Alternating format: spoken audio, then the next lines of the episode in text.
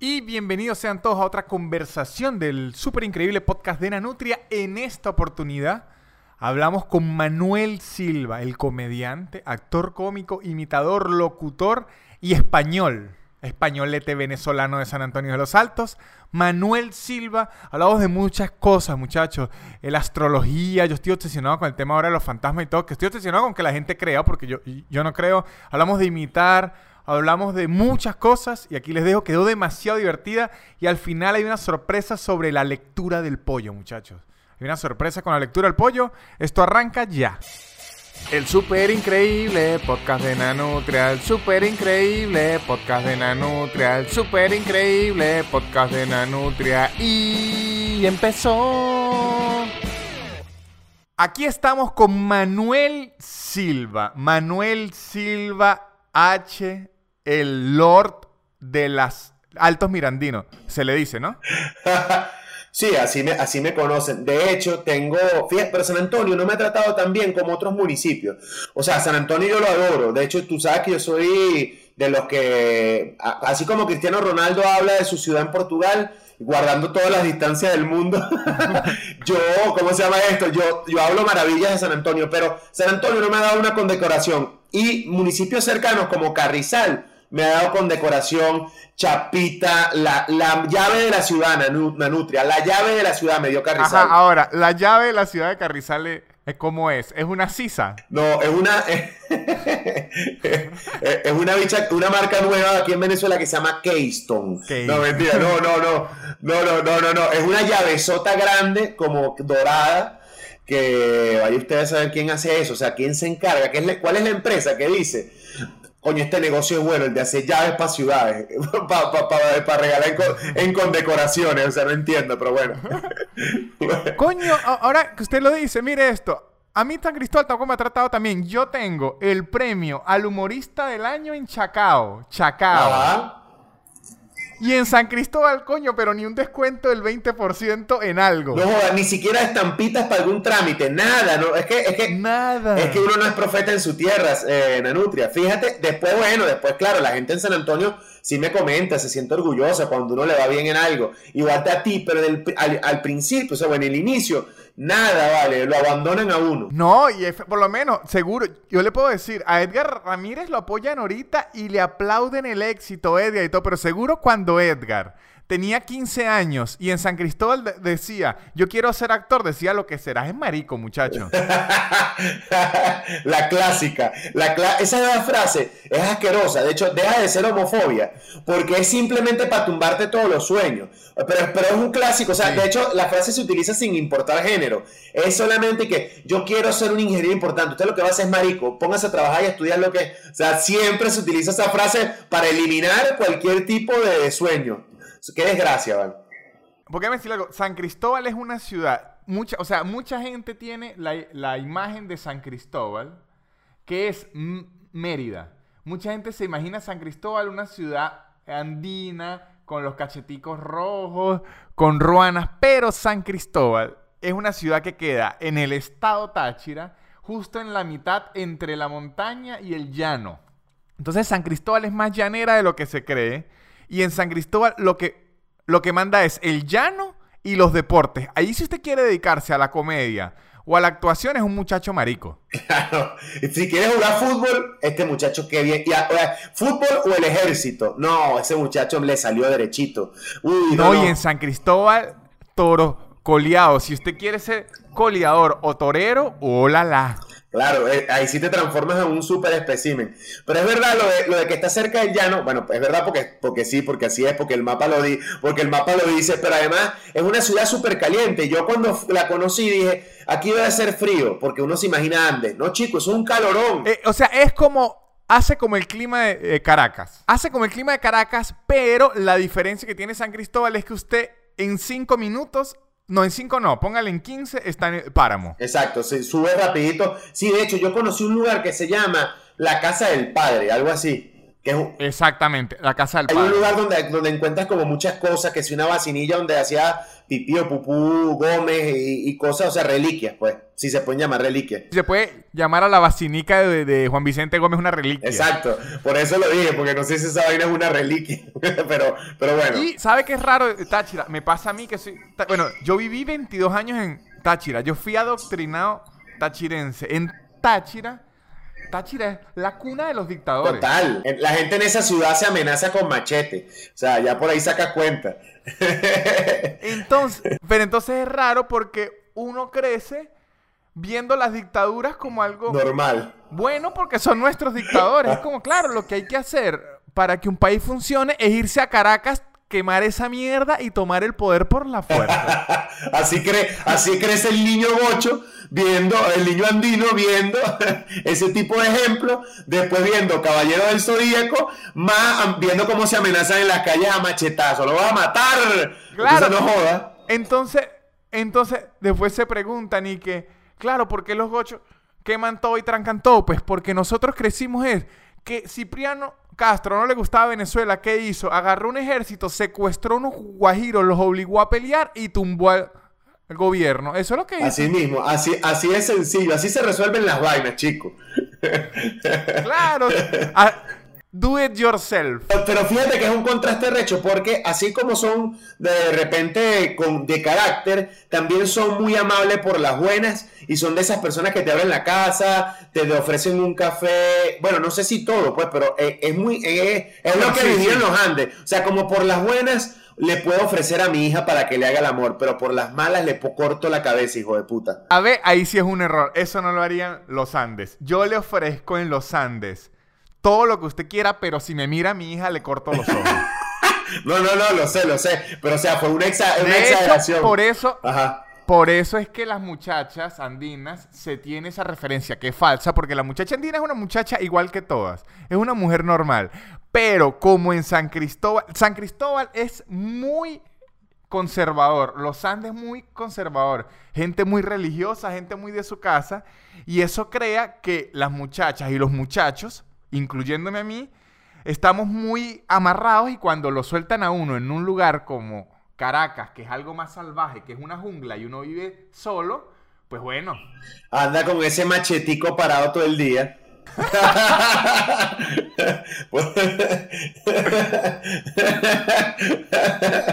Mira, pero... Mire, Manuel, aquí para Ajá. iniciar nuestra conversación y meternos en, en- en temas, vamos a ahondar en, en temas. Vale, lo que tú digas. Yo he tenido esta duda. Aquí vamos a hablar de muchas cosas. Yo casi nunca entrevisto a la gente, pero con usted siempre he tenido esta duda porque es una duda real que tengo yo. Dale, dale, dale. pero- ¿Cómo hace, ¿Cómo hace uno para hacerle el amor a un barbudo? No, esa, esa no es. Es- esa no es. no. Es, ¿cómo hace uno? O sea, quiero saber de dónde viene su talento de la imitación. Quiero saber si usted es como Cristiano Ronaldo, que es a puro ejercicio que lo logró, o es más como Messi, que se le da. Es como una magia. No, yo siento que es una mezcla. Porque ves que no sé ni siquiera. Te puedo comentar, come- contar de dónde viene. De niñito Ajá. veía La Rochela, pues como, como cualquier niñito venezolano, eh, veía con su familia La Rochela y aparecían muchos sketches de, burlándose de políticos, cosa que ya en este país no se puede hacer porque, bueno, básicamente casi quedas preso. Y eh, como, eh, viendo cómo imitaban a los políticos, yo de niñito me ponía a que se imitar voz de Lucinchi, voz del otro, voz de no sé qué, con voz de niñito que no lo lograba. Entonces, de alguna manera, por ahí viene. Qué bueno, un Lucinchi niño. Sí, era que, bueno, a mí tú no me jodes. Hacía como mi intento. Entonces, mi mamá, ay, imita al presidente. Ay, en, vez de poner que baile, póngale el sopa de caracol a la niña para que baile. Es que es clásico que las tías, todas las tías en la sala y la niña bailando en el medio y todo el mundo, eh, eh, eh, eh, eh. Bueno, era lo mismo, pero con Manuel imita al, al presidente Lucinchi. Y yo, a mí tú no me jodes, ah, ah, ah, qué risa. Así comenzó todo, pues. ¿Sabe qué es? ¿Sabe qué? Bueno, que eso para un puberto le da tan pocas oportunidades de coger, porque todos tienen una habilidad. Es bueno en los deportes. Total. Baila, usted imi- imitaba a Lucía. ¿Cómo usted coge a una chava imitando a Lucía? No hay manera de cogerla. No hay manera de cogerla. Hay manera de obligarla, pero no de cogerla. No, pero ¿sabes qué? No, pero sí, no, pero después me di cuenta que era una herramienta porque entonces dejé de imitar. Fíjate cómo fue la evolución. Imitaba o hacía intentos de imitar a presidentes o personajes famosos de Pero ya en, el, en bachillerato, que uno se transforma, tiene que tener otros mecanismos para ser un chico chévere, imitaba, pero no a famosos, sino a gente cercana. Y, ah, ese es mi. A profesores. Claro, a profesores, a, la señora que trabaja en no sé dónde, a la de la cantina, al parquero. Entonces, claro, ahí era coño, risa y risa porque es a la gente cercana. Pero ahí soy mejor que imitando famosos. Y eso me da rechera porque no se transforma en billete, porque si yo imitar a 200 políticos, coño, ahorita que, que ahorita Ramos Ayupe está de bajón y Ocari está de bajón mediático, coño, pero, pero, tengo 10 en el abanico para imitar. Pero no, yo lo que imito es que sí, al parquero de la Mega, a un pana que conocí en Uruguay, a no sé qué, o sea, imito pura gente que no es conocida. Entonces, coño, no, no se produce el billete en la Nutria. Yo recuerdo un día que usted me imitó a Mora. Seguro muchos lo deben conocer, otros no. Se llama Álvaro Mora, un comediante, un escritor. Él tuvo un show con LED, apareció mucho en Chat TV, es comiquísimo. muy bueno. Un día Manuel me llamó y me empezó a hablar como Mora, idéntico, y yo morí. Y después usted me colgó y yo al día siguiente lo llamé y le dije, Epa, Manuel, ¿me puede hablar como Mora? Y usted me dijo, no me acuerdo. No me acuerdo cómo era, te lo juro. ¿Sabes qué pasa? O sea, sí es algo medio natural. Sí, es natural y es como un momento de conexión. O sea, yo cuando imito me imagino que soy la persona. Hay gente que no lo hace. Me explico, pero una vez hablando con, Rolando Salazar, que es un maestro de imitación, o sea, ahí sí, ese sí es de verdad un, buen imitador, no, como yo. Pero eh, Rolando me decía que lo primero que tienes que hacer es conectarte con los gestos y después la voz sale. Me explico, me imagino que era un consejo para alguien que ya tenía algo de, camino con lo de la imitación, porque si se lo dices a alguien que nunca imitaba a nadie, no funcionaría. Pero, pero Usted me lo dice a mí y, y no sirve para una mierda. pero si ya tienes algo de, conocimiento o algo de habilidad para imitar, entonces capaz está primero en los gestos y después buscas la voz. Y de verdad que lo, he usado, es de consejo, pero además era natural, porque yo me imagino que soy la persona. Si yo cuando me imagino, cuando hablo como Ramos Ayub, yo me imagino que soy Ramos Ayub. Si me, si imito a Ocari, yo me imagino que le hago el amor a María Ángel Ruiz. O sea, todo es imaginándome. ajá, porque, porque mire esto, yo, hay, yo soy una persona muy ociosa. Y yo me dedico al humor desde hace mucho tiempo y siempre quiero generar herramientas porque, lamentándolo mucho, a mí me toca tener una buena pluma porque es que no tengo más. Yo soy pésimo con los instrumentos musicales, pésimo cantando, que inclusive hago canciones hasta en este podcast, pero son desafinadísimas. no puedo imitar. Pero funcionan, exacto. Sí, sí, pero entiende lo que dice. Claro, funcionan, pero como para un chistecito así. Pero si yo cantara increíble, funcionaría 500 veces más. Claro, te entiendo, entiendo. Y a veces, su o sea, sufro de envidia cuando los veo a ustedes que tienen la capacidad de hacer voces que yo dijera, coño, si yo tuviese una voz. Porque de paso, si yo hiciera una voz, imagínense esto, mi sueño húmedo. Cuando los tartamudos hacemos una voz, no tartamudeamos. O sea que si yo imitara a Lucinchi, no tartamudearía y no puedo. No, más arrecho, podrías imitarte todo el día a ti mismo y no tartamudearías hablando como tú. Exactamente. Tú mismo te reparas. No, sería rechísimo, fuese como un robot que se autorrepara. Exactamente, pero no se me da. Y por lo menos, ¿sabe eso que usted me dijo de que a usted se le hace más fácil imitar a los conocidos. Por los gestos, me imagino, por el que lo veo. Ajá, eh, no, mire, yo leí una vez, investigué una vez de Dana Carvey. ¿Sabe quién es? claro, sí, sí, sí, sí, el comediante, uno de los... Para... Trabajó en Saturday Night Live, sí, sí, claro. E, exacto. Para la gente que no lo conoce, Dana Carvey es de los mejores imitadores que ha existido en Saturday Night Live. Él trabajó también en The Wayne's World, las películas estas famosas. Él era el de pelo amarillo. El de pelo amarillo, exacto. Y él decía eso mismo, que para él es más fácil imitar a sus seres cercanos, porque él dice que la imitación es agarrarle tres o cuatro mañas. Bueno, date, fíjate algo, normalmente hay una palabra que es la que te engancha con la, con la imitación. Por ejemplo, con Ramos Ayupe, espera. yo, o sea, yo necesito arrancar con Calpera. Yo te tengo que decir a ti algo, porque si no arranco con el mío, o sea, si arranco de otra manera y que hay cosas, sí lo puedo hacer, pero lo que me da la conexión. Pero le cuesta. Sí, pero la conexión es el Vera. Yo te tengo que hablar a ti muy claro, chico. Nosotros en Acción Democrática, el Vera. O sea, y eso, y eso pasa. De hecho, ahorita en la nueva temporada de mm, Comedians in Car Getting Coffee, hay un capítulo que ya le están haciendo promoción. Donde sale Ramos Alú. Sale Ramos Alú hablando con Seinfeld, arrechísimo. No, pero arrechísimo.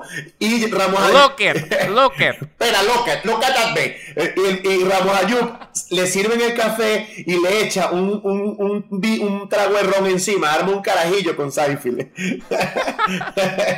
Sería tan Ramos Ayub eso, arma un carajillo con Seinfeld. Espera.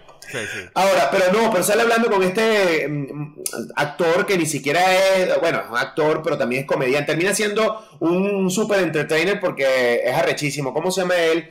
Ja- Mike, eh, Jane Fox, ¿cómo se llama él? Este Fox. Jamie Foxx. Jamie Él- Foxx, Jamie él- Foxx. Él arrancó en Saturday Night Live. Claro, exacto, por eso te digo, pero ahorita está como muy dedicado al mundo de la comedia, también canta, o sea, Sí, es un ahorita super show. Oscar, no. Y, y ahorita es de Oscar. Exacto, gana Oscar. Bueno, ese pana eh, sale en, la- en una de las promociones que le están haciendo la nueva temporada, sale imitando a Dave Chappelle y es una barbaridad. Y te se engancha con palabritas como damn, que a cada rato dice Dave Chappelle, Wu-Tang, o sea, las repite y lo tiene pescadito a partir de esas, pero es una imitación buenísima. Y Seinfeld muerto a la risa. Sí, sí, sí. Ya le voy a mostrar. Estoy buscando justamente un imitador que está en Saturday Night Live ahorita. No lo había visto. Que era. O sea, las imitaciones son ya ridículas. Perfectas. Ya le voy a decir. Le voy a decir, es un tipo que está nuevo, es negro. Se llama Jay Faroa. Ah, El que se parece a Eddie Murphy. Eddie Murphy. Sí, exactamente. claro, no, no, eso- Hace unas imitaciones Sí, sí, que es ya es ilegal. Sí, sí, es ilegal, es ilegal. Bueno, y te voy a decir algo, aquí de los, de los venezolanos, bueno, nombramos a Rolando Salazar, pero David Comedia eso es un tipo que tiene una, una habilidad natural, o sea, las imitaciones de políticos son bárbaras, bárbaras a nivel máximo pro. Yo vi unas de él, David Comedia, que utilizaba la aplicación De, de cambiarte la cara. de cambiar. Y ya era. Yo estaba escuchando a Diosdado. Sí, sí, sí, sí, sí, sí. A mí me encanta porque David de repente en sus guiones no le mete tanta locura, pero yo le pido a veces, de vez en cuando, cada dos, tres meses, de repente paloteado, le digo, epa, mira, manda, manda, manda una nota de voz hablando como Diosdado diciendo esto, y yo sí le meto la locura. Entonces es increíble escuchar a Diosdado diciendo lo que a ti te da la gana. Claro, y ahí, ahí, es donde, ahí es donde los programas como Saturday Night Live tienen la fuerza que tienen porque entonces usted agarra a alguien con el talento de alguien como David Comedia y agarra a un guionista que sea voladísimo con los Claro. guiones y lo junta. Claro. Por lo menos, Reinaldo Becchionache no es un imitador, pero Rey tiene un Chávez decente. Porque, ¿Sabe que hay personajes que como que todo el mundo los puede imitar? Inclusive yo, si me esfuerzo, yo puedo hacer medio un, un- un Chávez. Claro, ¿Cómo no vas a poder hacerlo si nos tocó escucharlo como 250 mil horas eh, dura- en no sé cuántos años de bolas que todo el mundo puede imitarlo? Bueno, entonces Rey tiene como un Chávez decente, pero lo bueno que tiene Rey es que no es el Chávez gritón. Rey no tiene a ese. Rey tiene al Chávez cuentero, el de ah, el de Sabaneta, el de que echa Ajá. esos cuentos. Usted a Rey le puede pedir, Rey, cuénteme la vez en la que Chávez llevó una carajita a ver Titanic y la carajita no se lo dio. es una belleza que, mira, yo le ofrecí café y, la- eh, y, y- y le dije, mira, toma café y dame pa' ver. y yo verga. Mire esto, vamos a hacer el ejercicio para que mire esto. Manuel, cuénteme cuando Ramos Alú vio Marley y yo. Y lloró. Mira, ¿sabes que yo estaba? No estaba en la casa aburrido y dije, mira, llamé al compadre mío y le dije, mira, pásame la clave de Netflix. Entonces agarré la clave de Netflix porque iba a pagar esa vaina porque después nos bloquean las cuentas. Entonces agarro, no, y además yo no tengo, yo tengo puro bolo, chicos, yo no tengo las huevonas que están hablando por ahí, yo tengo es puro, yo en mi cuenta tengo puro bolo, puro bolo. Entonces agarré, me metí con la clave, porque la tiene para cuatro pantallas, y me pongo a ver, digo, coño, déjame ver algo que me sensibilice, porque coño, uno tiene muchas, muchas, demasiadas presiones en la asamblea. Entonces agarré y puse Marlillo. Entonces, chicos, empieza con ese peo del perro. Yo tengo también mi perro, ¿verdad? Que tengo aquí, que, que tengo aquí en la casa, se llama Rómulo. Y bueno, tengo a Rómulo en la casa, coño, que yo lo amo. Y entonces, chicos, empecé con esa lloradera. Yo no sabía cómo controlarme. Tuve que llamar a los muchachos míos. Tuve que llamar a los muchachos míos para que me trajeran los Kleenex. Porque yo soy de los que se seca las lágrimas con Kleenex. ¿Verdad? Ramo, Ramos Ayú tiene Kleenex y tiene eh, antibacterial. Siempre. Sí, claro, claro. Y se lo echa en los ojos y llora más sin querer. Pero la vez que más lloré fue con la vida es bella. Coño, chico, ¿cómo ese carajo le va a decir que vienen los gringos y aparece ese tanque? ¿Tú estás loco, Ramón? Ve, marico, así, así es que salen las Y entonces imagínense yo, que yo en verdad, yo lo que puedo decir, un atributo que sí tengo yo, característico, que no me lo puede quitar nadie, ni el comunismo, es que yo soy bien creativo. Claro. Y a veces digo, coño, si yo pudiese hacer esta voz, y yo, pero no me da. Entonces. ¿qué me toca? Por eso, por eso es que me fascina Twitter. A mí me encanta, claro, porque, claro, porque entiendo, porque tú ahí puedes escribir y con, con, la, plu- con la pluma ya puedes, eres todo. No, porque yo en Instagram soy yo, Víctor Medina de los Andes. En Twitter soy Porfi Baloa, el maestro del teclado. eres, eres, eres un, eres, eres Gianni, el, el pianista. Claro. Eres Richard Clay, Claro. eres el Richard Clayderman. en Twitter yo digo Ramos Alup dos puntos y ya escribo lo que quiera. Mira, a, a cuando, mira, a mí, a mí yo también me considero, y de hecho por eso creo que siempre tenemos como unas conversas hasta fuera de grabaciones muy de pinga, me considero también alguien creativo, no me, de hecho es de las cosas, a mí ponme a inventar, yo invento, algunas vainas salen buenas, otras malas, y yo le doy gracias a Dios de que nosotros no somos Dios, o no tenemos poderes, porque ahorita que nombré a Richard, Claro. a Richard Clayerman y a Porfi Baloa, dime que si tú no tuvieses poderes, no los pusieses, no los pusieras, perdón, a los dos, a tocar juntos una canción. O sea, imagínate esa vaina, el salsero de, la, de teclado de los adolescentes de un lado y del otro lado Richard Clayderman, los dos tocando no sé qué canción, Imagine. De John Lennon. Imagínate tú esa vaina. Oh, Dios mío santo. No, pero es que esas son las vainas. Es más, yo quitaría a Richard Clayton y usted me pone a mí, a Porfi Baloa y a Sócrates de los adolescentes que tenía la colita de caballo. Que Sócrates tenía como 48 años que no era adolescente nada. Nu- Nunca fue adolescente. Es como el, Ben- el Benjamin Button de la salsa. Y le pone Imagine y le pone a que le ronque ese teclado. Sabroso. Sabroso. Tú sabes que yo tengo, hablando de, de, de salsero, yo tengo siempre, le he tenido el queso a que Oscar de León en mi entierro, pero ojalá, ojalá se muera el primero que yo, no porque quiero que se muera, sino que coño.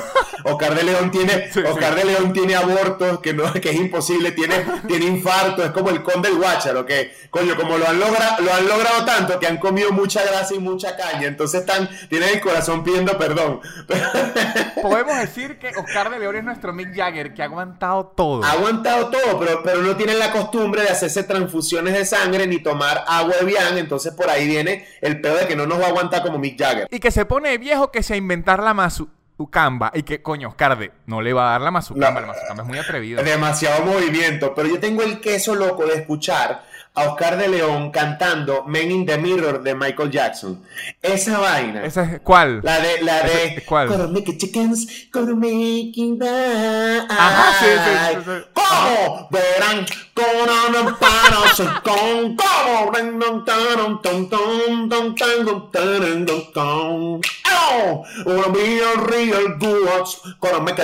O sea, e- esa vaina, Dios, por favor, dame la, dame la vida para yo escuchar esa vaina, para yo convencer a Oscar de León de que la cante, que se aprenda los párrafos en inglés. Mire, marico, eso que usted acaba de hacer, por eso es que yo envidio la imitación. Eso es Oscar de León. Yo poderlo... O sea, yo me lo imagino, pero poder ejecutarlo como usted lo acaba de hacer ahorita, ya, eso es un sketch. Ahora, imagínese esto. ¿Sabe que Oscar de León se inventa el bajo, Y Gustavo Aguado también. pero con las manos? Entonces hay que juntar a Oscar de León que haga el sonido con la boca y Gustavo Aguado que lo haga en el aire. Ah, Eso es un, un Transformer coge carajita. Pero ya como carajitas de 50 años. ¿Cómo? Y- pero qué belleza. uno- me lo imaginé uno montado sobre otro, como un Transformer de verdad. Uno hace los gestos y el otro hace el pom, pom, pom, pom, pom, pom.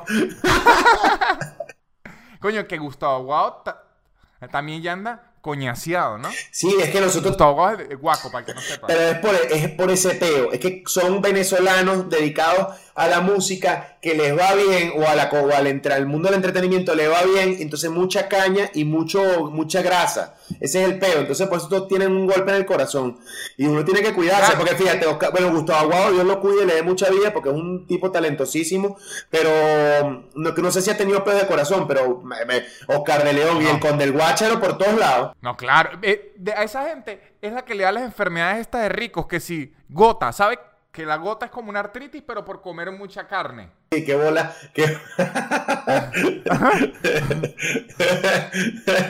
Enfermedades de rico. Pero es que tú sabes que yo tengo una teoría de que nosotros tenemos unos permisos en cada rango en la vida. O sea, el universo, Dios, lo que, tú quieras pensar que nos creó, nos dio permisos en ciertas áreas. O sea, por ejemplo, nos dio una cantidad de azúcar para comer en la vida. Si te pasa, huevón, viene y viene juro diabetes y si te sigues pasando muerte. Es así en todo. Si tú tiras mucho, mucho, mucho, mucho, en algún momento te pegan una enfermedad venérea. Si ya te pasa eso, te pegan una más jodida y en alguna muere. O sea, todo tiene límite. Que fue Charlie Chin. Charlie Chin, SIDA. Ahí está de bola. O se te pela y te queda puro pellejito. O sea, de alguna vaina te pasa pero todos tenemos que cuidar esos límites que son como las banditas de los poderes en, cuando uno juega un videojuego en Nintendo. Entonces, todos, todos tenemos esas bandas, hay que saber cómo medirlas. Si tú te pasas en calle y te montas en todos los shows, como el Conde Guacha diciendo vaina buena es vaina buena, meneando un whisky, hermano, en algún momento, obviamente te va a dar algo. o sea, me explico. Si coges mucha burra, algún momento te va a dar algo mínimo una patada en el pecho. por eso, y que ya llevas más de 50 burras, en algún momento por estadística, una patada va a caer. La campana de Gauss lo dice. Ojalá a mí ya se me esté venciendo el lapso de pelar bolas, porque coño, ¿cómo he pelado bolas yo, Manuel? bueno, en algún momento, yo no sé si eso tiene bandita de, ¿cómo se llama esto? que, va creciendo y va... Pero yo me imagino que sí, después de mucho tiempo comiendo cable y pelando bola, viene algún momento de explosión económica. Pero ahorita no está, ahorita, ahorita, estás estable, Nanutre, ya ahorita estás estable. Sí, sí, ahorita estoy tranquilo, pero sabe que siempre que quejarse porque, bueno, sí, es la vida. No, pero además somos una generación que, no, que, es un peo hacer lo que hicieron nuestros papás, que en algún momento tuviesen, tuvieron ahorros para comprarse una casa y un carro. Qué peo, mano, para uno hacer eso. Sí, a veces me, me, dice que, bueno, no es que sabe que yo a los 28 ya tenía apartamento y tal. digo, sí, papá, se fue a los 28, pero ahorita a los 58 no tiene gasolina. Entonces, bueno. Así que cállese la boca. Mire esto, Manuel, que lo quería hablar en esta conversación. Vamos a hablar de mitos de la calle, mitos culturales que, que existieron, que existen o no. ¿Qué sentido había? Mitos, estilo. ¿Sabe cuando están los tatuajes esos de de que se pegaban y quedaba cáncer. que, o, te drogaban. Había unos que supuestamente te drogaban. Sí, yo también escuché eso. Ah, pues. Que te drogaban, te ponían. El mito no llegó a San Cristóbal. sí, hay Por lo menos, está el, está el mito clásico que en todas las ciudades. En Buenos Aires existió, en Ciudad de México existió, en todas las ciudades que estaba ese mito ha existido, que hay un loco con sida que se puya unas agujas y las pone en las sillas del cine. Total, y en las playas también, decían que no, en las playas tienes que tener cuidado porque ponen las agujas pico para arriba, o sea, puya para arriba y las pisas y nada, sida. Y eso es mentira. Porque no tendría, tendría que el tipo puya, el loco puyarse y rápido puyarte, porque el, el virus del SIDA se muere ahí mismo. El bicho, cuando lo sacas de la sangre, se muere. No, y, y, si un tipo con SIDA se lo está apoyando en el cine, eso ya es otra cosa. Eso, ah, eso. no, claro. Ahí sí, si estás haciendo el amor con el loco en el cine, ya ahí estás jodido para toda la vida. Pero ahora, me va a decir, usted sabe esto, usted tiene esta información, que es una información científica y real, y la sabe y está seguro, ¿verdad? Ahora, sí, sí. Ahora usted me va a decir esto, Manuel Silva H.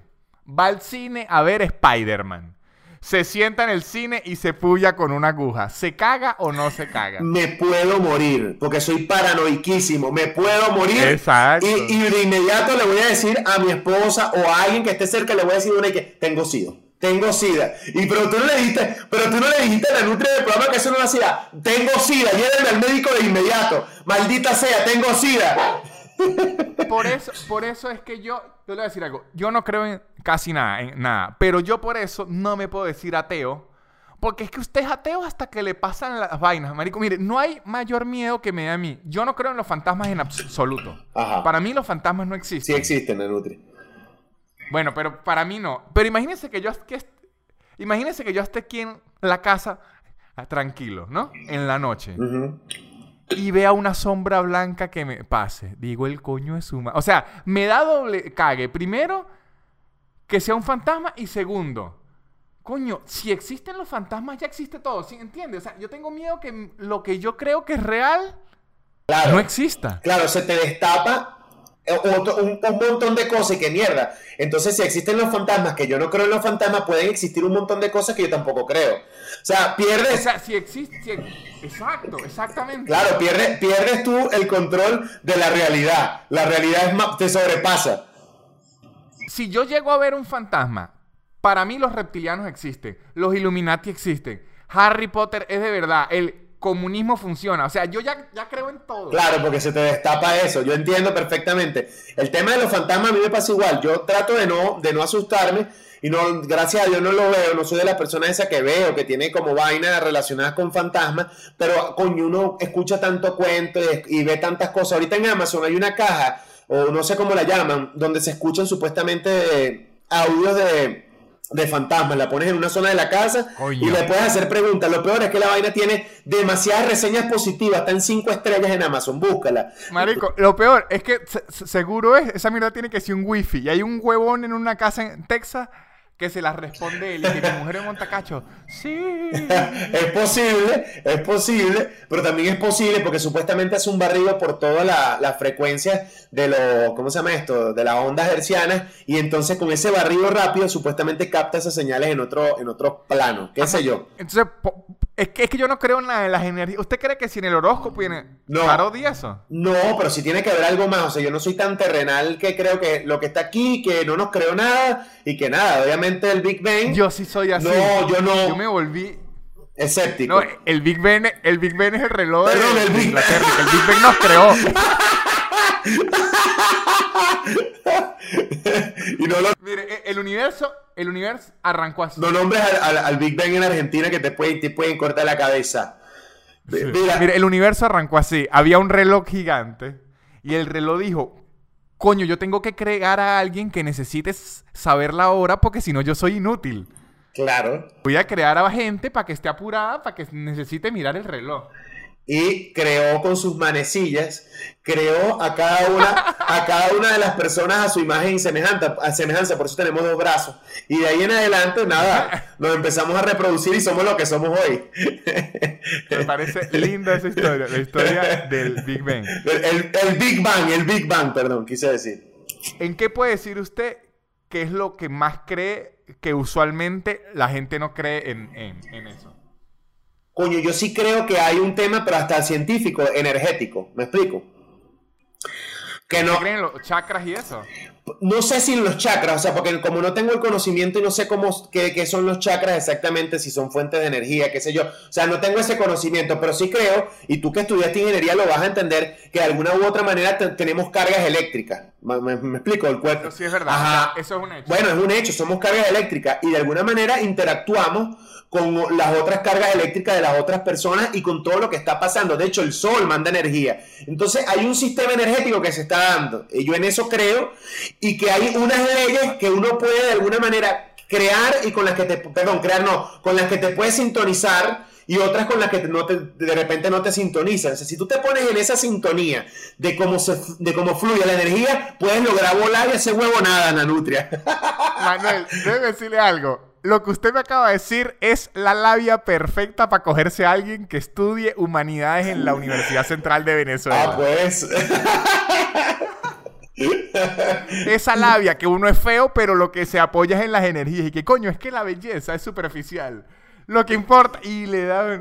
Déjame mostrarte este chakra abajo y le- te quitan los pantalones y la vuelves loca. No, no, no, no. te- este, Y estamos hablando de energía. uno le dice. Y después uno le dice, ya va, ya va. Ahorita no, es que el chakra ahorita no tiene suficiente energía. Él usualmente cuando tiene energía es más grande. Ahorita está de poca energía. Está en modo ahorro. Pero si lo ponemos full ahorro, tú me dices, verdad, estamos a la orden. Es que, eh, es que mire esto. ¿Sabes qué me pasa a mí con todo eso? ¿Qué? que yo usualmente creo que agarran algo que es real, como las energías, que sí, es, sí hay, tenemos cargas. O sea, nosotros somos átomos y los átomos son energía. De bolas. Exacto, pero entonces agarran eso que es real, científico y comprobado, después lo mezclan con algo espiritual y después le terminan a usted vendiendo unas velas. Claro, esa es la vaina, sí, claro. ese- Todo lo que termina vendiéndole a uno unas velas hay que desconfiar. Hay que Y desconfiar. uno dice, coño, pero... O que me digan, por lo menos, la otra... Yo quiero hacerlo para el podcast, muchachos, lo prometo, quiero que me lean el tarot. Yo no creo en el tarot.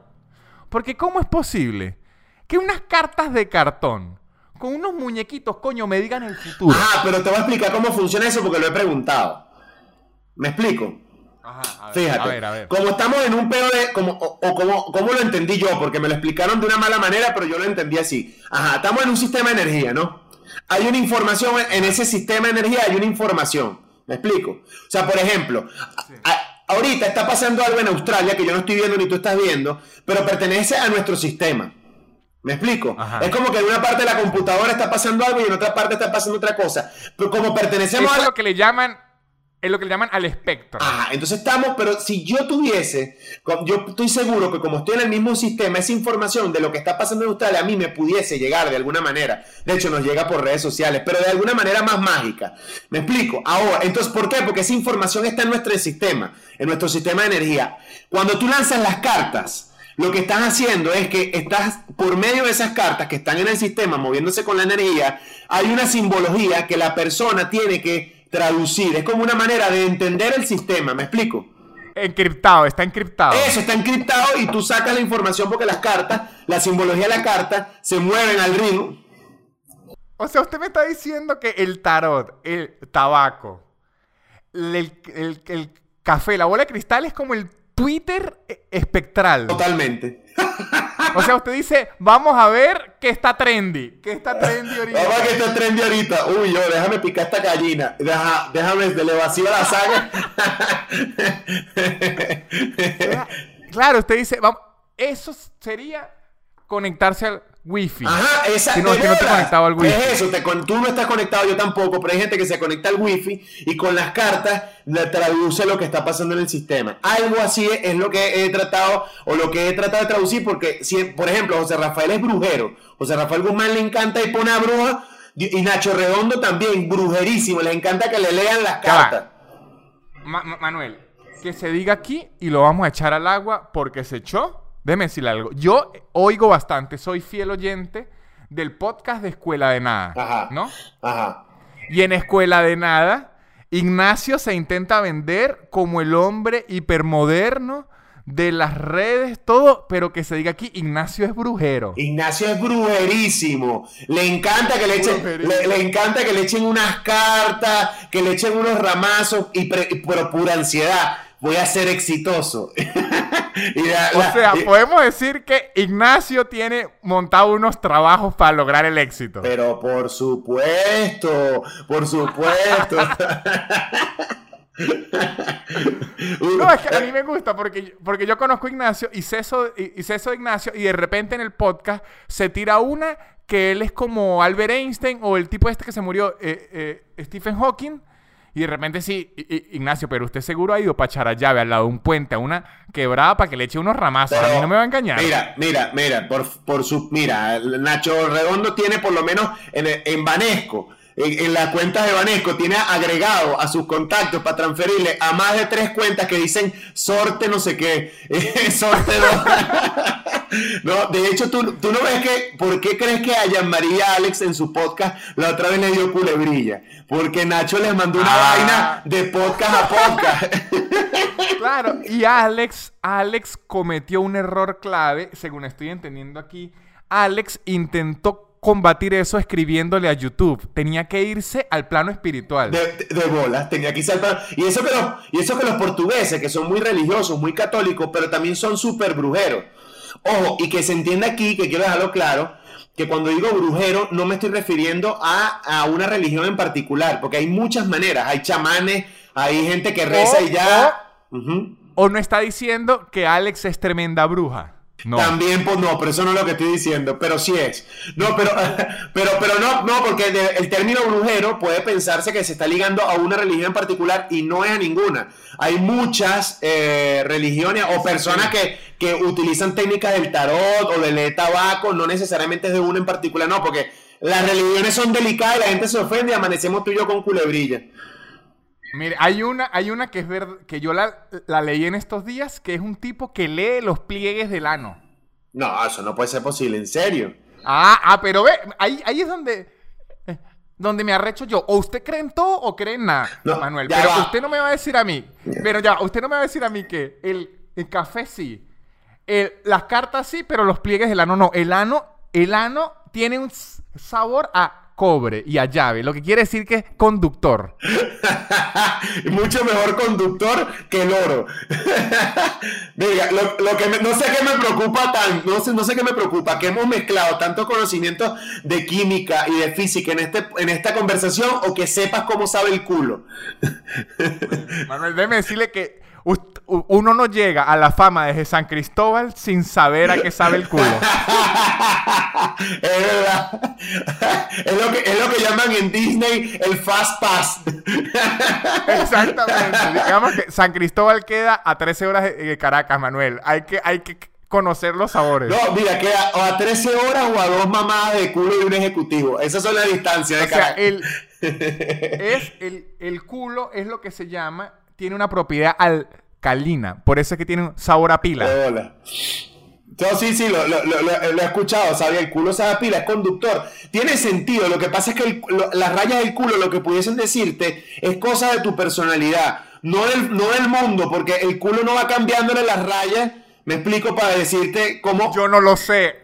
Yo, yo lo sabe, para saberlo decir, los oyentes del podcast, los radioescuchas los nano escucha, que se empiecen a tomar una foto de los pliegues día a día a ver si varían. No, eso es como, la, eso es como las huellas dactilares, Nanutria. O sea, si tú te pones tinta en el ano y te marcas sobre una hoja de papel bond, siempre va a ser la misma marca que es como el sol de maná.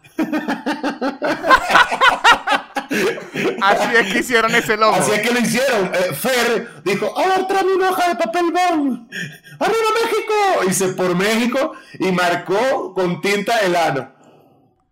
Ahora mire, vamos a, vamos a decir que yo creo. Yo creo que hay otro plano, un plano espectral, un espectro espiritual.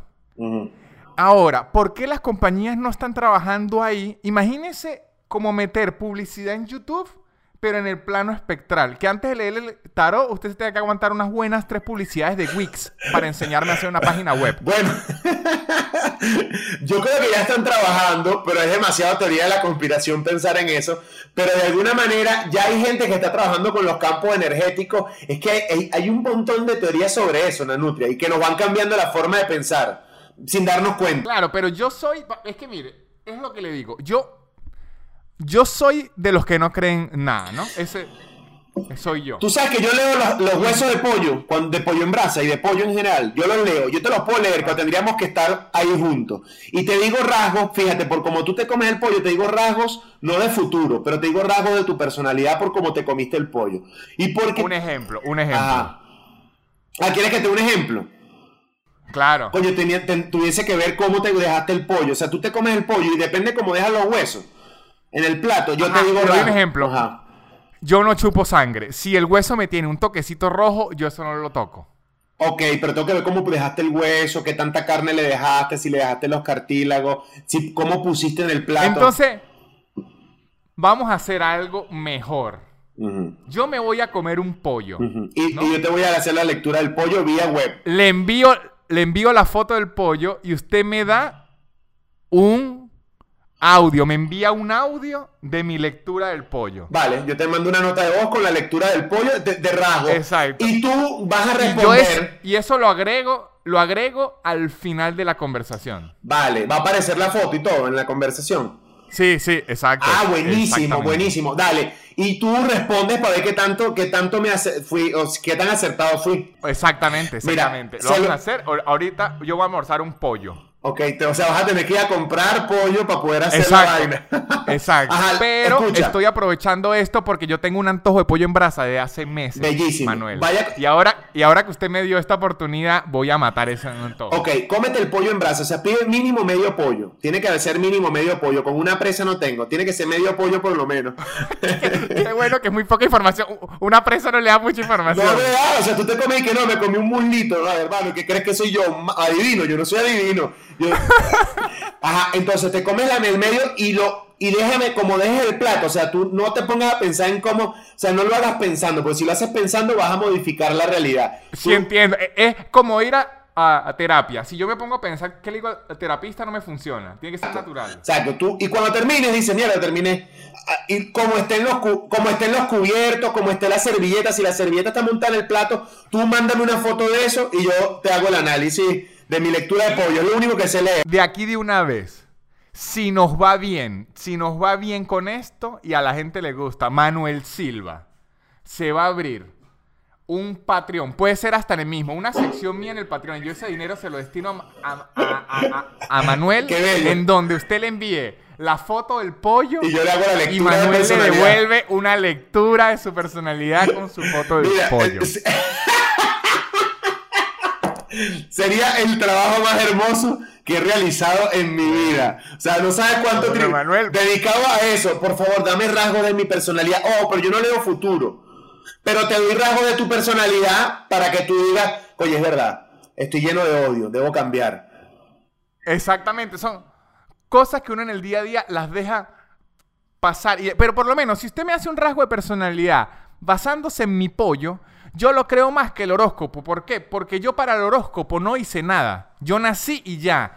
Ahora, para el pollo, si yo lo muerdo de una forma u otra, a lo mejor eso a usted le dé agresividad. Claro, to- totalmente. Hay, hay, información. Pasa que cuando tú, con el tema, qué loco que este podcast terminó, terminamos hablando de vainas eh, eh, esotéricas. Bueno, bueno, y, y ya este, y ya mire, en este, en este podcast ya se ha hablado de espíritus con Gao y de coger burras con, Con José, con José Rafael. Este podcast es para las conversaciones que la gente no quiere oír, pero se deben ser habladas. Ten- Claro, tenemos que. Esto, esto hay que hablarlo y se tiene que hablar con profundidad. El tema de la astro- Exactamente. Ahora, también hay mucha gente que utiliza la astrología para enamorar. ¿Me explico? Porque te, porque No, sí, no entiendo. No, claro, o sea, por ejemplo, pero no son los profesionales. O sea, los amateurs agarran y te dicen, ¿qué signo eres tú? A, la chama. Entonces, Virgo, mm, pero ¿qué día naciste? Yo debería hacerte una carta astral. Ay, bueno, no sé qué. Entonces, pues cuando llegan a la casa a hacer la carta astral, anda con una mesa de vidrio con unos chorcitos que se le sale una bola. Ah, eso es, vulgaridad, eso es que está buscando otra cosa, es astrología. Ajá. Pero es que mire esto. Yo, o sea, se lo digo. Yo por lo menos. eh, ¿Usted ha visto lo del dibujo de, lo- de los psicólogos? Que los psicólogos le dicen, dibújeme un hombre bajo la lluvia. Ajá. Y que ellos de ahí le sacan los rasgos de su personalidad. Sí, sería bello ir a trolear, trolear uno o a un psicólogo eh, y, y siempre dibujar, al- a- o sea, lo que, un hombre bajo la lluvia. Lo dibujas, pero que el hombre tenga como forma de paloma. Y siempre, ahora No, el- una casa y como la casa tiene como forma de paloma con las dos bolas. O sea, para que el tipo diga, mierda, aquí hay un trastorno, pero toda maldad hacérselo, a ver qué pasa. No, o para que el tipo diga, este me quiere coger es lo que quiere. Entonces, mire, en, en lo, en lo de la lectura del pollo, yo siento, aunque no es, el, no es lo mismo porque la psicología se estudia en la universidad cinco años, pero aquí siento que usted sí está tomando cosas reales de, de mi aplicación de la forma en que yo digo las cosas en el plato y tal. La astrología no, porque la astrología no sabe nada de mí, no me, eh, eh, no me conoce. Siempre a mí me dicen eso y que vamos a hacer, la- eh, vamos a decir su personalidad. Ahí me dijeron en estos días y que su signo qué es, yo le dije Scorpio, ¿no? Y empezó a decirme rasgos. Y yo en un momento le dije, no, no, no soy yo. No, y, y- y- me dijo, ah, eso debe ser por su ascendente. Y yo le digo, mi ascendente es, es Scorpio también.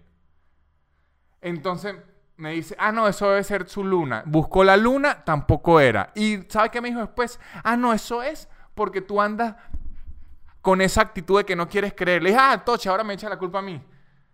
No es un, eso es un bicho pirata el que te hizo eso. Ah, pero, pero- pero la información, para que veas, ahí lo que yo creo es que la información es que como tú llegaste al sistema, estamos hablando de este sistema para tratar de verlo como más, más, más científico, llegaste al sí. sistema de energía, llegaste en cierto momento, por llegar en ese momento hay como una codificación especial. Algo así es como lo que entiendo. Ah, ya entendí. Es como mi dirección IP. Ajá, exacto, eso mismo. El, el entonces- Ah, pero.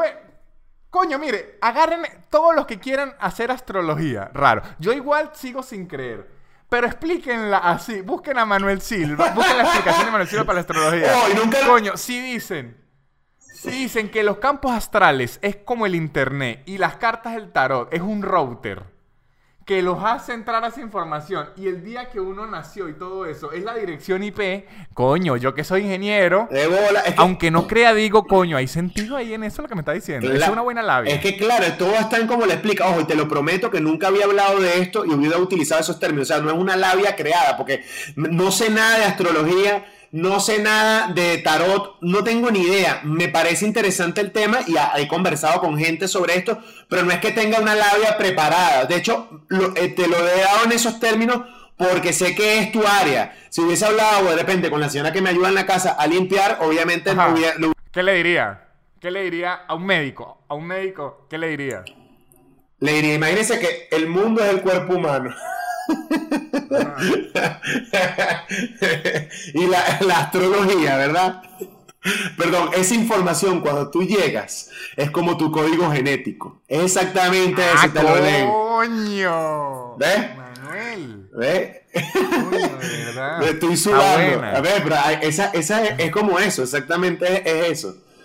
¿Sabes qué? De- de- debemos parar aquí en el video porque si seguimos avanzando nos vamos a transformar en luz y nos desaparecemos. No, Mi esposa va a llegar a la casa y no va a encontrar cuerpo. Dios mío, se transformó en luz. Nos va a encontrar. No, va a, una batora. no, va a encontrar la franela vieja y los Jordi tirados en el suelo. ¿Y qué, pero, ¿qué pasó aquí? Y el cuerpo más nunca aparece. ¿Pero por qué dejó los Jordi ahí? Porque esto, no lo, esto, lo hablamos, esto lo hablamos fuera del- de, la conversación, pero es bueno que todo el mundo sepa que esta conversación se ha dado con una nutria completamente vestido, pero yo estoy a medio vestir. Una nutria lo bautizó como la sirenita. Y yo le dije, no, la sirenita, la sirenita, la sirenita inversa, porque tengo las paticas peladas, eh, y, pero de ahí para arriba sí tengo franela, pues. La sirenita inversa. Pero ¿sabe qué, Ma- Manuel? La gente creerá que es raro. Pero yo lo entiendo 100% porque yo ando en mi casa así. A mí no me gusta estar sin franela. Yo prefiero estar sin pantalones, pero con franela. Total, porque usted es de, los Andes y es más pudoroso andar, o sea, porque lo de abajo es como un chorcito, pues como un boxercito, pero la- andar con las tetillas al aire, esa vaina que eso no es de gente seria. A mí no me gusta, de verdad que no. De hecho, hay algo que hacen los adolescentes que a mí siempre me incomodaba, que lo voy a admitir. Por una época tuve miedo que fuese homosexualidad enclosetada. Lo tuve. Pero, pero luego, después de que me mamé 10 huevos y no me gustó, yo descubrí que no era gay. Sí, Sino, ese es el clásico, solo era alguien que estaba dispuesto a hacer lo que fuera por dinero. ese es el clásico, la clásica prueba Louis Star, se llama así, de las 10 mamadas, las 10 mamadas de huevo que, que recomienda Louis Star, eh, pues, es mame huevo Exactamente. 10 veces y si usted a la décima vez no le ha gustado, usted ya no es gay. No, es mame huevo 10 veces. Si le gusta solo 3, no es gay. Si le gusta más de 3, Es mucho, Sí. es mucho más Luis Star. Además, qué bueno lo del peor de, de combinar dos apellidos, que es muy clásico de, de, de vaina científica. No, no, ese es el método Luis Ah. Star. Ajá, pero Ma- Manuel, mire, ¿sabe que los adolescentes, yo no sé, les gusta mucho, a los hombres adolescentes cuando están en la pubertad, no sé por qué, cuando se reúnen entre ellos les gusta andar sin franela y yo nunca entendí. Sí. Eh, O, a cuando se juega bolas criollas o cuando se está reparando una vaina. Claro, cuando estás reparando una vaina es para no, no ensuciarte, pero también te puedes poner una camisa vieja. Pero no hay nada más, o sea, clásico que un camionetero sin camisa, ¿verdad? Echando llave de cruz a una caucho para cambiarlo. Verga, increíble. Dígame, cuando juegan, yo que siempre he jugado toda mi vida básquet y juegan sin camisa, maldita sea. Coño, marcar a alguien. Sí. Marcar a alguien sudado. Coño. Sí, totalmente. Además, la gente, la- mucho, hay mucho lampiño, como esa piel de guajiro, que es como Claro. piel de guajiro que es lisita, Sí, sí, sí. que es lisita y sudada. Entonces uno se dañó la mano. Claro, ahí parecen, un, parecen una foca. Es que la piel de guajiro y de la foca es la misma. Y por lo menos yo tengo la ventaja de que soy alto. Pero cuando la gente es bajita y le toca marcar a alguien alto sin franela, le to cuando el imagínese el movimiento del básquet, usted tiene la pelota, va a girar debajo del aro, hace un movimiento que le pasa la cara al adversario, todo el tronco y termina en la axila. Asco, sí, sí, me la imaginé perfecto. Y esa piel babosa de la sudadera, eso da mucho asco. Yo no sé para qué se quitan la camisa. Bueno, entonces casi siempre aparece un huevón y que bueno, un equipo sin camisa y otro. Coño, somos tres contra tres, no nos podemos acordar la cara de cada quien que está en qué equipo. Hay necesidad. Exacto, coño, qué tan mala memoria puedes tener para que no sepa la cara de tus dos panas, no joda. Exacto. No, pero le yo de verdad detesto eso, así que yo apoyo. Y además, esto es algo real. No sé si lo sufren todos o soy yo. Yo soy una persona que anda mucho en Bermuda, más que todo aquí en estos climas que hay verano, ahorita estoy en invierno, y yo uso mucho Bermuda es porque yo sufro de calentura en las batatas. Así te, se te calienta. Es que hay gente que se le recalienta en ciertas zonas. Te Me sudan las batatas, a mí me Coño, la nutria, qué loco de bola. Hay gente que le sudan zonas raras. O sea, por ejemplo, hay gente que le su- hay gente que les no se puede sentar en una silla de plástico porque de inmediato se para y deja el ojo de Saurón ahí marcado en, en- Ah, sí, en- en- sudor, el, el ojo de sudor. que la silla, que la silla dice quedé marcada de por vida. Le- le- a- a- no, y dígame Harry Potter que cuando se sienta y se levanta deja el rayo en sudor. No joda. no, en serio, a mí me sudan mucho las batatas y me suda mucho. No me sé el- nombre. Sé que tiene un nombre científico o, o biológico, pero es raro, que es como la axila de las rodillas. Ajá, de bola, la parte de atrás, no sé cómo se llama, sí, la axila de la Ajá. rodilla, te suda eso. Me suda, marico, Me- la axila las bueno, me rodillas. acabo de dar cuenta que ese pliegue lo tengo ahorita algo sudado, pero y eso que no tengo pantalón. Pero ah, yo creo que las, Claro. el, el sudor más feo que existe es el sudor de bozo sobre el bigote, pero que la gente que suda burbujita. Esa vaina, si usted no es basquetero, hermano, usted tiene que ir al médico. Porque eso solamente es para la gente que juega básquet. No te puedes estar... A Verónica Gómez le suda burbujita. ¿Qué, qué es? Qué bueno que estamos eh, echando al agua a todo el mundo, Verónica Gómez. todo el mundo, que Verónica, Verónica, si la pone usted a sudar y la va a besar, vas a encontrar burbujitas ahí, burbujitas por todos lados. Coño, a mí me parece que hay un peor sudor que no lo sufro yo porque soy delgado y esto lo sufren las mujeres o los gordos, es sudor de teta. Que da hasta violín de teta. Sí, vale, y mancha. O sea, es que yo una vez agarré, Claro. entré al cuarto de una amiga en la época de la universidad y tenía esa vaina hecho un desastre, ¿sabes? Clásico, y que coño, no, ya va, déjenme arreglar. No, no, me, me metí para el cuarto Sí, sí. y empecé a lanzar la ropa para el cielo y encontré unos sostenes. Y como era una jeva con mucha teta, eran unos sostenes gigantes y me los puse arriba en la cabeza como si fuese un Mickey. Y empecé a, Oh, Sí, ya a- entiendo. empecé a imitar a Mickey. Y cuando yo, dame mi vaina, no sé qué, jajaja. Entonces, en la joda de no dárselo, me di cuenta que la copa del sostén, la parte de abajo, estaba marrón. Y le dije, coño, dime que esta vaina te cayó en Nestí o te cayó en Nestí, porque no quiero pensar, no quiero pensar que esto es sudor de teta. Asqueroso. No, y si sudor de teta. Esa vaina queda Claro, como tamarindo. El sudor de teta es algo de lo que poco se habla por la cuestión de machismo y todo eso. A las mujeres, o sea, las mujeres sufren de sudor de teta. De hecho, yo usaría Rexona, axilas y bajo la teta. Porque es que eso es un pliegue, Manuel. De, de hecho, en, en verano, en los lugares que hay verano, usted ve a alguna gente, a los gordos más que todo, que se le arman como unas ojeras de sudor bajo la teta. Sí, el, el emoticón de sudor, en el, en el, o sea, porque te marcan las tetas como unos ojos abajo y después arriba, también aquí en el centro donde está el ombligo y se parece una carita. Claro, y hay, una, hay unas personas que se le arma como un, un test de Rorschach, usted sabe, ese de los psicólogos que le muestran y que, que ve aquí, que es una mancha. Sí, sí, sí. Se le arma uno así en el pecho. También te lo leo, aparte del pollo te leo eso, estamos a la orden, hermano. Pero deberían crear un sostén que tenga como algo, una para poner debajo en la parte un refrigerante. Coño, sería rechísimo, un mini radiador.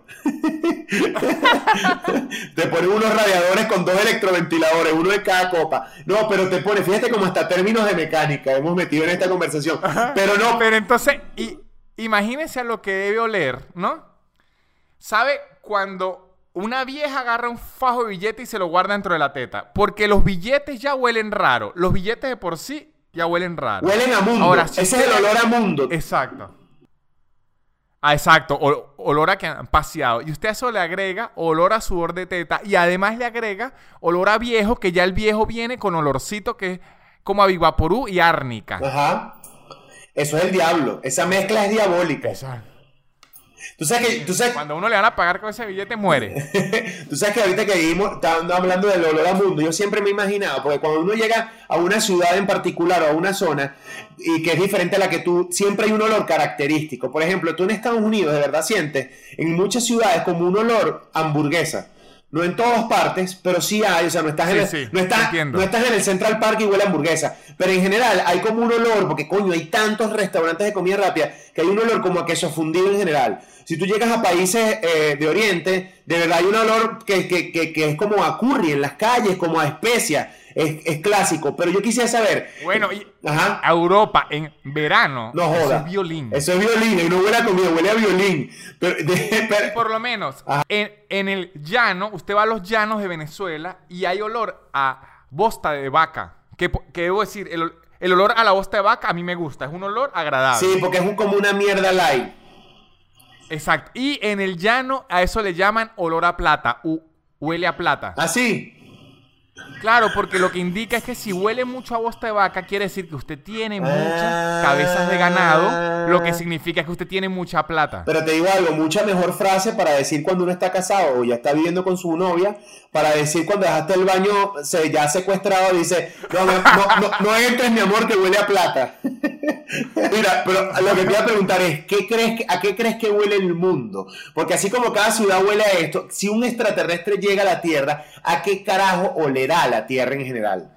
Yo creo, si me preguntan... Tres cosas. Si nos vamos a, a lo científico. Tres cosas. A lo científico. Yo creo que el mundo debe oler o agua de mar, o sea, a, o, o a salitre, o sea, porque es un olor a, salitre. Otro que puede oler es como medio a smoke, que así huele Ciudad de México, como a contaminación.